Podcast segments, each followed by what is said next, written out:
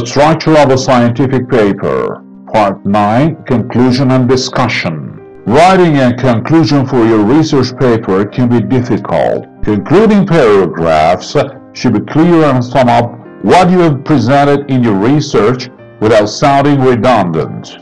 An effective concluding paragraph can also add impact to what you have presented in your paper. In this article, you will learn the importance of writing a strong concluding paragraph, how to write one and some tips to help you write a conclusion for your research paper. Why is it important to write a conclusion for your research paper? Including a conclusion in your research paper can be important to remind your readers of the strength and impact of your argument. Concluding statements in your paper can also help to refocus the reader's attention to the most important points and supporting evidence of your arguments or position that you presented in your research. Conclusions can also serve as a basis for continuing research creating new ideas to resolve an issue you highlighted in your paper, or offering new approaches to a topic. Types of conclusions for research papers. Depending on your research topic and the style of your paper, you may choose to write your conclusion according to specific types. The following information can help you determine which approach to take when you write your conclusion. Summarizing conclusion. A summarizing conclusion is typically used for giving a clear summary of the main points of your topic and thesis. This is considered the most common form of conclusion, though some research papers may require a different style of conclusion. Common types of research papers that call for this kind of conclusion include persuasive essays, problem and solution research, argumentative papers on scientific and historical topics. Externalizing conclusion. An externalizing conclusion presents points or ideas that may not have been directly stated or relevant to the way you presented your research and thesis. However, these types of conclusions can be effective because they present new ideas that build off the topic you initially presented in your research. Externalizing conclusions get readers thinking in new directions about the impacts of your topic.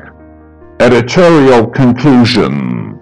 In an editorial conclusion, you're presenting your own concluding ideas or commentary. This type of conclusion connects your thoughts to the research you present. You might state how you feel about outcomes, results, or the topic in general. The editorial conclusion can work especially well in research papers that present opinions, take a humanistic approach to a topic, or present controversial information. When writing your conclusion, you can consider the steps below to help you get started. 1. Restate your research topic. 2. Restate the thesis. 3. Summarize the main points. 4. State the significance or results. 5. Conclude your thoughts. 1. Restate your research topic. 1. Restate your research topic. Your first step when writing your conclusion should be to restate your research topic. Typically, one sentence can be enough to restate the topic clearly, and you will want to explain why your topic is important. This part of your conclusion should be clear and concise and state only the most important information. Here is an example. The increase in water pollution since 2010 has contributed to the decrease in aquatic wildlife as well as the increase in unsafe drinking water. 2. Restate the thesis. Next, restate the thesis of your research paper. You can do this by revising your original thesis that you presented in the introduction of your paper. The thesis statement in your conclusion should be worded differently than what you wrote in your introduction. The sermon can also be effectively written in one sentence. Here is an example. Clean water is imperative to maintaining ecological balance and protecting the public's health. 3. Summarize the main points of your research. Next, you can sum up the main points of your research paper. It's helpful to read through your paper a second time to pick out only the most relevant facts and arguments. You shouldn't need to include any more information than the main arguments or facts that you presented in your paper. The proposal summarizing the key points is to remind the reader of the importance of the research topic. Here is an example to help illustrate how to do this. With the increase in sugar farming, more and more pollutants are entering our freshwater supplies. This increase in pollution has contributed to massive decreases in marine life, fish die-off, increased respiratory illness in neighborhood populations, and has contributed to the shortage of clean drinking water. 4. Connect the significance or results of the main points. After discussing the main points of your argument, you can present the significance of these points. For instance, after stating the main points you made in your argument, you might discuss how the impacts of your topic affect a specific outcome. Likewise, you might present the results of studies or other findings that can help add emphasis to how you present the significance of your information. Here is an example. Ecologists and marine biologists are continuing to measure the water quality, and researchers are continuing to find ways to combat the pollution runoff from commercial farms. In the future, the EPA hopes this research will lead to decrease in the pollutant concentration in our freshwater systems. 5. Conclude your thoughts.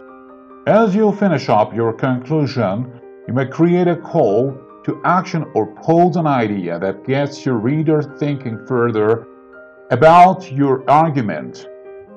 You might also use this sentence to address any questions that were left unanswered in the body paragraphs of your paper. Here's an example. If we cannot combat the ill effects that commercial farming has on our clean water, our freshwater ecosystems and drinking water supplies will surely diminish. More research and innovation are needed to maintain our clean water while still supporting the agricultural needs of our economy. Tips for writing your conclusion. Here are some helpful tips to keep in mind when you write your research paper conclusion. Keep your thesis, main points and summarizing facts clear and concise.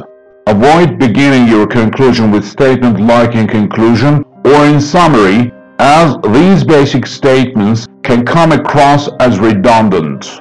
If you get overwhelmed, try sticking to a basic summarizing format for your conclusion.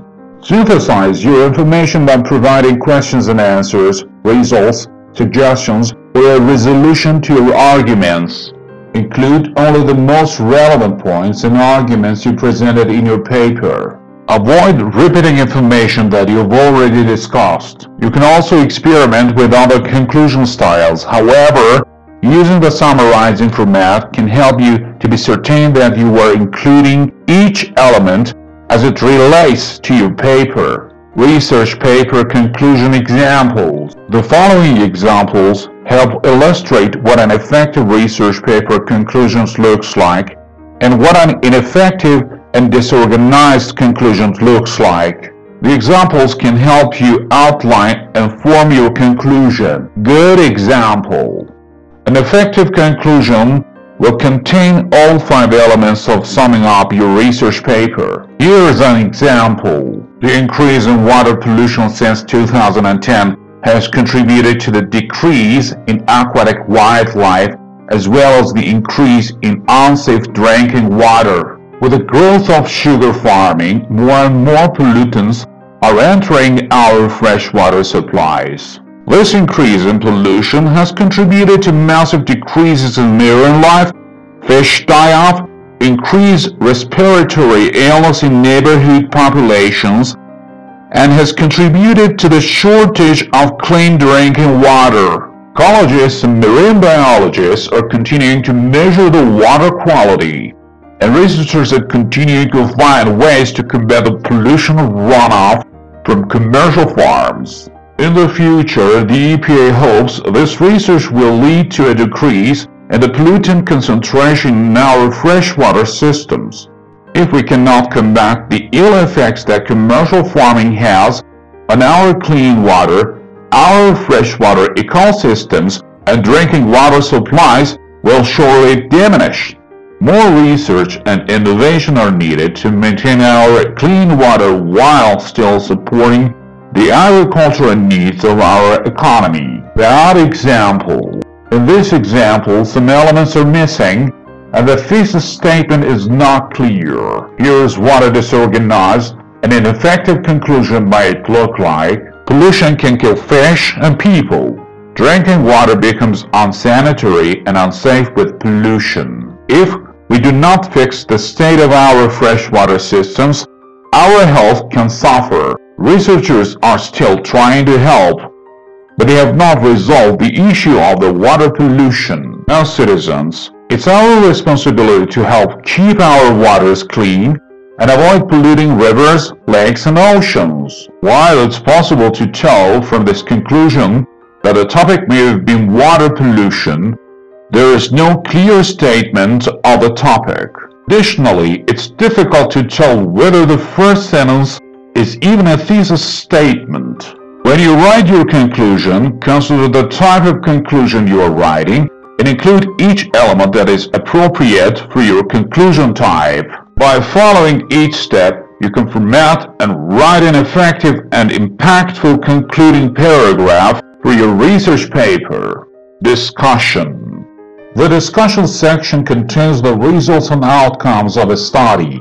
An effective discussion informs readers what can be learned from your experiment and provides context for the results. What makes an effective discussion? When you're ready to write your discussion, you've already introduced the purpose of your study and provided an in-depth description of the methodology. The discussion informs readers about the larger implications of your study based on the results.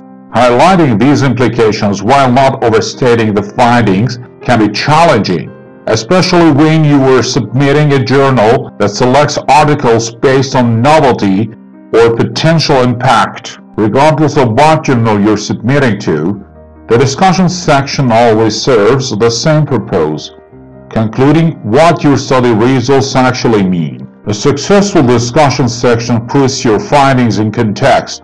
It should include 1. The results of your research 2. A discussion of related research and 3. A comparison between your results and initial hypothesis. Our early career researcher community tells us that the conclusion is often considered the most difficult aspect of a manuscript to write.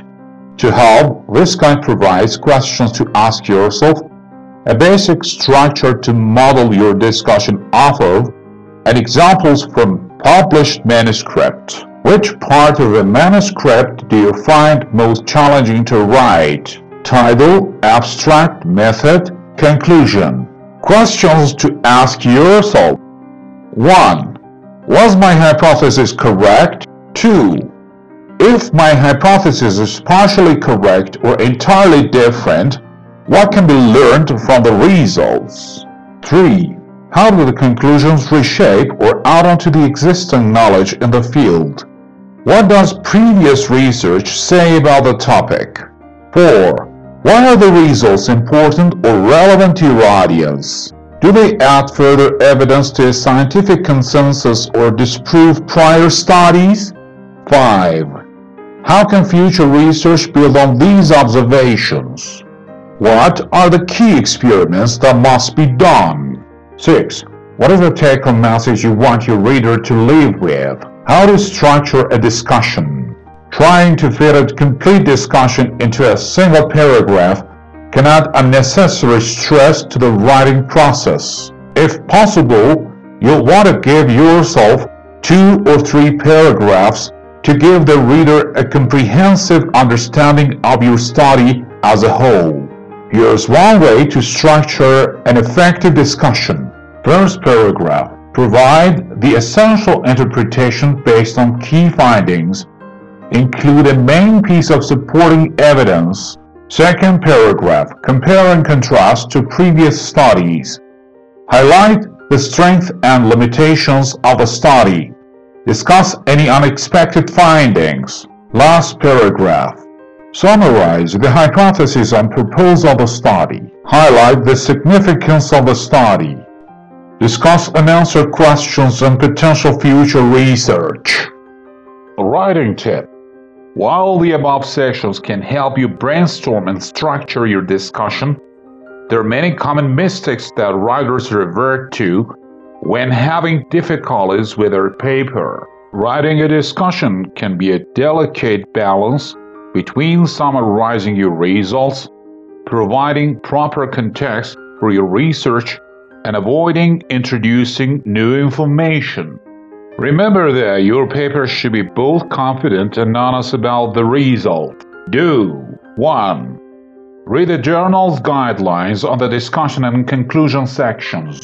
If possible, learn about the guidelines before writing the discussion to ensure you're writing to meet their expectations. 2. Begin with a clear statement of the principal findings. This will reinforce the main takeaway for the reader and set up the rest of the discussion. 3. Explain why the outcomes of your study are important to the reader. Discuss the implications of your findings realistically based on previous literature, highlighting both the strength and limitations of the research. 4. State whether the results prove or disprove your hypothesis. If your hypothesis was disproved, what might be the reason? 5. Introduce new or expanded ways to think about the research question. Indicate what next steps can be taken to further pursue any unresolved questions. 6.